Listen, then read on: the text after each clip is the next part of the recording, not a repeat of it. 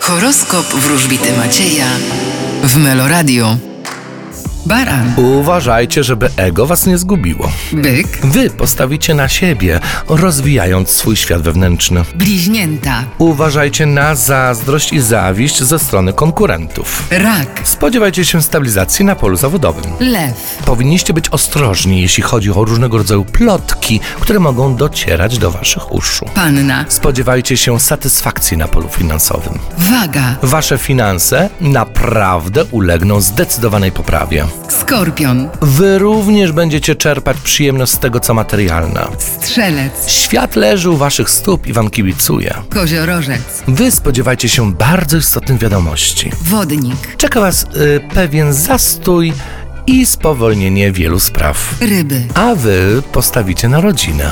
Zodiakalne ryby postawią na rodzinę, natomiast co z zodiakalnymi rakami? Czwórka monet. To jest ta karta, którą wylosowałem dla zodiakalnych raków. I powiem wam taką ciekawostkę, że czwórka monet oznacza w tarocie pewien taki pancerz, taką skorupkę. No, jak przypatrzymy się rakom, czyli zwierzątkom, no to one też mają pancerzyk. Dlatego też y, zodiakalne raki, wszystkie, są takie zamknięte w sobie, introwertyczne.